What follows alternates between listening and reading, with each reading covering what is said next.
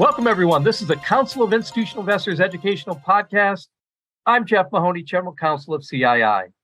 I'm here today with Jeffrey Hales, Professor of Accounting at the McCombs School of Business at the University of Texas at Austin. Professor Hales was recently appointed a part time member of the International Sustainability Standards Board. I'm also joined by Khrystyna Bochkay, an associate professor of accounting at Miami Herbert Business School at the University of Miami. And Professor Bochkay recently became an academic fellow at the International Sustainability Standards Board.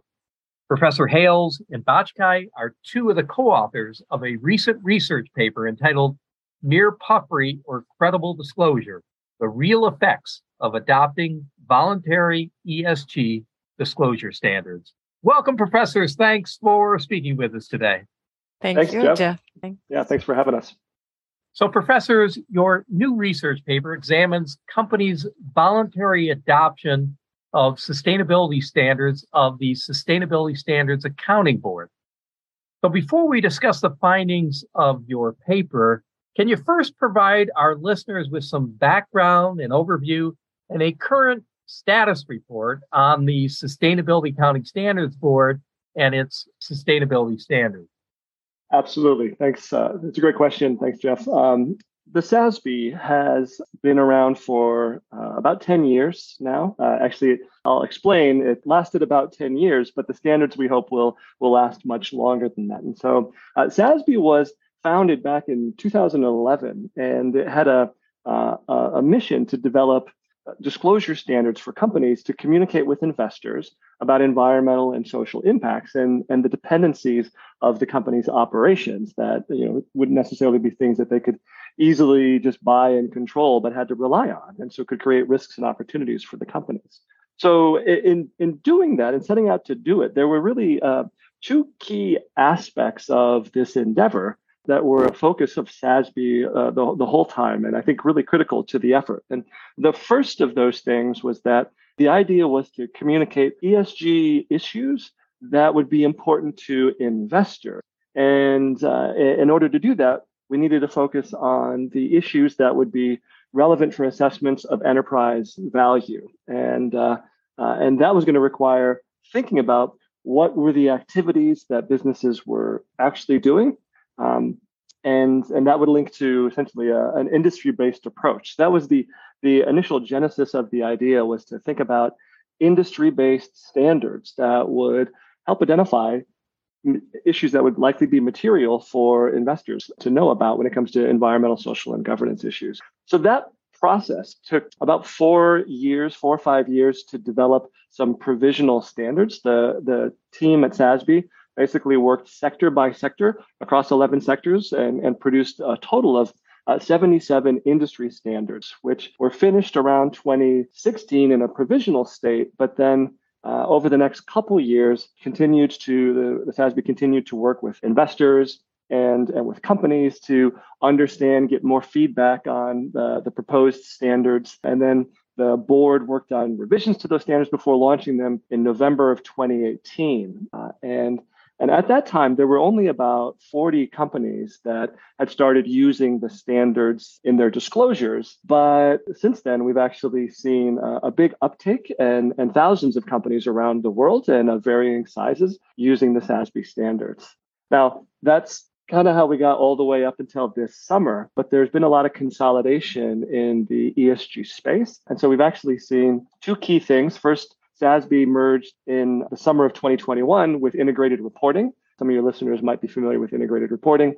Uh, and then at COP26, the big climate conference last November, the IFRS Foundation announced that they were going to establish a new board the ISSB, which you mentioned that Khrystyna and I are both affiliated with. And that was a means of trying to create a global solution that would help to consolidate the investor oriented uh, organizations that were out there around uh, sustainability disclosures. And so that was announced in November of 2021. And that consolidation was completed this summer, just uh, actually in August. And so the SASB standards have been essentially acquired by the IFRS Foundation as part of establishing this new ISSB and will be used uh, as part of the ISSB sustainability disclosure standards going forward. So, with that background, professors, what motivated you to write a research paper on what factors prompt companies to voluntarily adopt sustainability accounting standards, board standards, and whether the adoption of those standards is associated with real effects on ESG performance?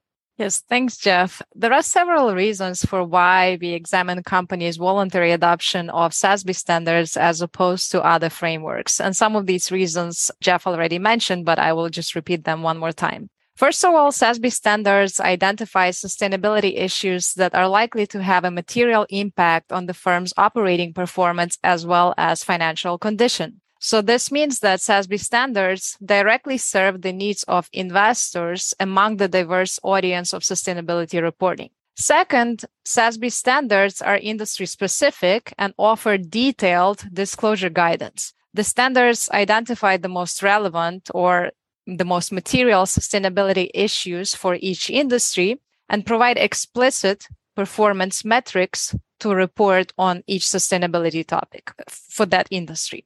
So, for example, SASB standards include greenhouse gas emissions as a material disclosure topic for airline companies and data privacy as a material disclosure topic for e commerce companies, but not the reverse. I will not go into more detail exactly how SASB standards were prepared, as Jeff already reviewed some of that. But I want to emphasize that we know that many institutional investors, large institutional investors like BlackRock, Bank of America, Fidelity, the Canada's Maple AIDS Pension Fund, investment managers demonstrated support for sustainability reporting following SASB. And all of these factors that I mentioned, I think collectively, they all resulted in the increasing use of SASB standards in the United States as well as around the world. So, for instance, based on our most recent records, more than 65% of S&P 1200 Global now report uh, on sustainability following SASB standards. All in all, Uh, I think it's important to emphasize that our paper addresses a unique corporate disclosure setting, and this is the setting of voluntary adoption of disclosure standards which stands in stark contrast to mandatory reporting, which we normally see in, in corporate disclosures. That is why it is important to narrow down factors that help explain this voluntary company choice to report following SASB standards. So, professors, your research paper finds that the voluntary adoption by companies of sustainability accounting standards standards is market driven. So, what market factors did your research find contributes to companies voluntarily adopting SASB standards? Yes, that's a great question. And indeed, when we think about companies' voluntary adoption of SASB standards, we consider the effect of market forces. And we look at two forces in particular, and they are peer pressure. So, what peers are doing, as well as who are the investors of the company. Specifically, with respect to peer pressure, we examine whether the proportion of peer firms that already adopted SASB standards helps explain the choice of the focal firm to adopt SASB standards. And we also examine it was in terms of investor base, we also examine the effect of institutional ownership. And we find that a company is more likely to adopt SASB standards when its peers keep adopting SASB standards. We also find that a company's uh, likelihood of SASB standards adoption increases in the presence of sustainability focused institutional investors. That is, those investors, the presence of those investors who consider sustainability in their investment decision making.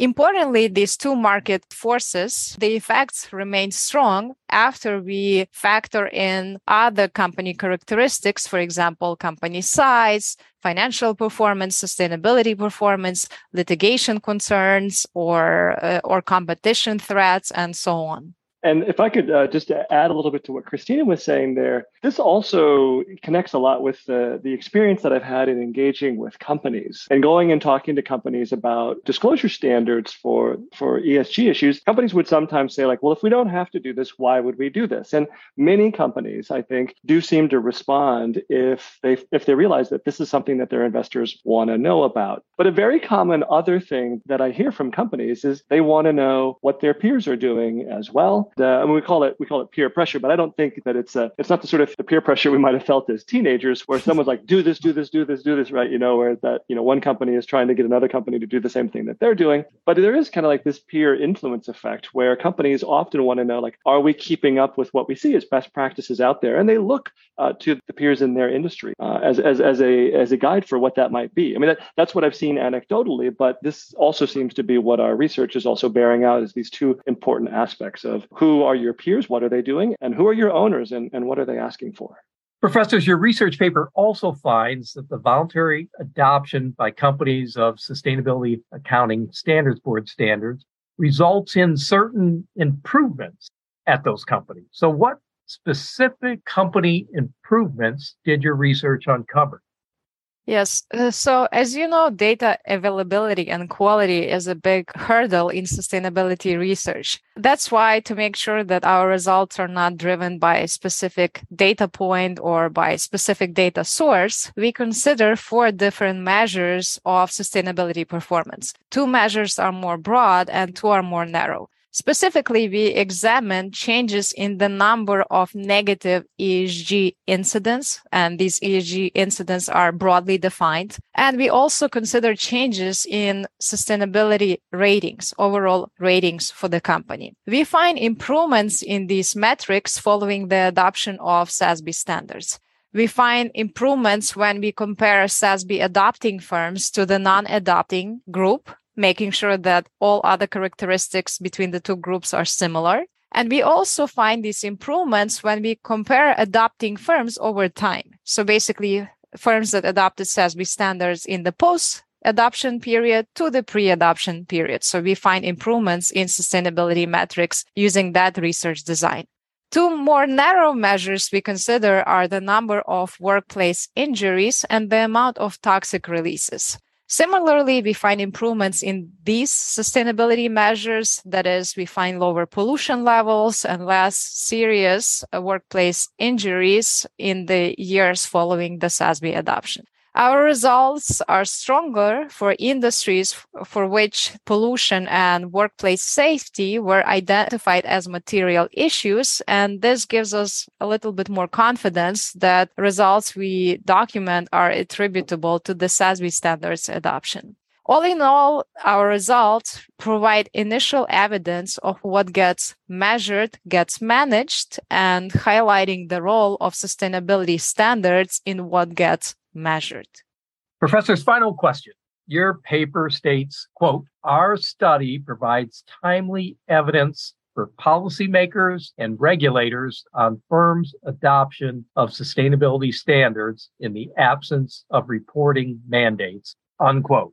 As you know, the U.S. Securities Exchange Commission is both a policymaker and a regulator. So, how should your research findings impact, if at all, the substance of the SEC's controversial pending final rule to enhance and standardize climate related disclosure? Thanks. Yeah, it's a it's a great question. First, I would say our, our research is considering ESG issues quite broadly, uh, and that includes climate issues, but it isn't exclusive to that. And the SEC's current proposal is, of course, like quite focused on climate-related disclosures. But that said, they have also previously issued revised guidance on human capital disclosures as part of the modernization of Reg S-K that they issued in 2020. Uh, and they seem actually likely to, to revisit human capital disclosures uh, in the future. So I think broad ESG reporting is of interest in the in the U.S. Plus, we know that in uh, the in Europe, the, the EU has proposed a wide set of mandatory ESG reporting requirements that would be part of what's called the Corporate Sustainability Reporting uh, Directive. And uh, and then the the ISSB, as we've been talking about, is trying to, to be able to create a, a global baseline for investor needs that regional requirements could build off of. You know there is a lot really that regulators and policymakers are doing right now that I think could learn from some of our uh, our research. And so the first thing is that accounting isn't meant to be a compliance exercise. It's about facilitating accountability, which means that we should be able to see a feedback loop. And our results suggest that adopting SASB standards for disclosing on ESG topics can uh, lead to improved performance on ESG issues, particularly those that are identified in the standard. And this seems to highlight the potential value of disclosing on ESG performance in a credible way. Now, the SEC and the ISSB both have the need to do something that's essentially like a type of cost benefit assessment. And for the ISSB, it's called an effects analysis. What types of benefits would be expected from the change in, uh, in regulation or, or the, the new standard, and what types of costs might be imposed? So, because we're examining voluntary adoption in our study, uh, and the determinants of that choice, we can actually provide insights on some of those relative costs and benefits. So, like I just mentioned, we see improved performance on ESG issues. That's really important. It doesn't seem like this is just a greenwashing exercise, uh, uh, some sort of posturing by firms. And the second is that we see the voluntary choice is actually associated with institutional investor ownership. That is like a strong investor voice. And this suggests that investors want the information, one benefit, that there's improved ESG performance, another benefit, and that at least some companies are willing to do this voluntarily, suggesting that in their view, the perceived benefits outweigh the costs.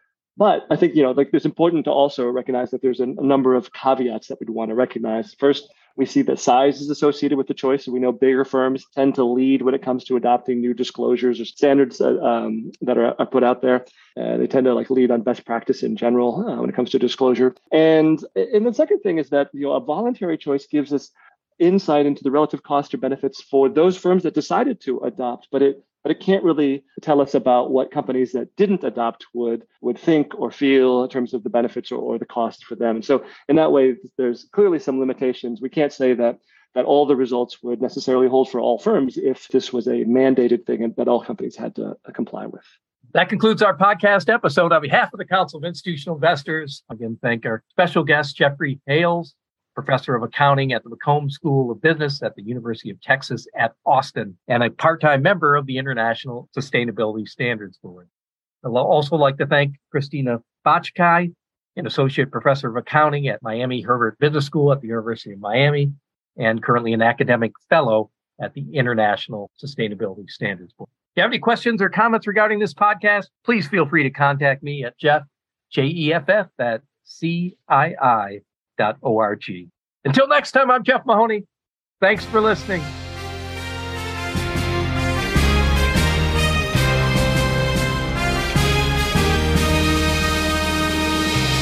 Thank you for listening to this episode of The Voice of Corporate Governance, brought to you by the Council of Institutional Investors. The Voice of Corporate Governance is a free, non sponsored podcast that highlights critical developments in corporate governance and other important issues affecting institutional investors. The views expressed by those interviewed on the podcast do not necessarily reflect the views of CII or its members. For more information on CII and its policies on corporate governance, please visit our website at www.cii.org.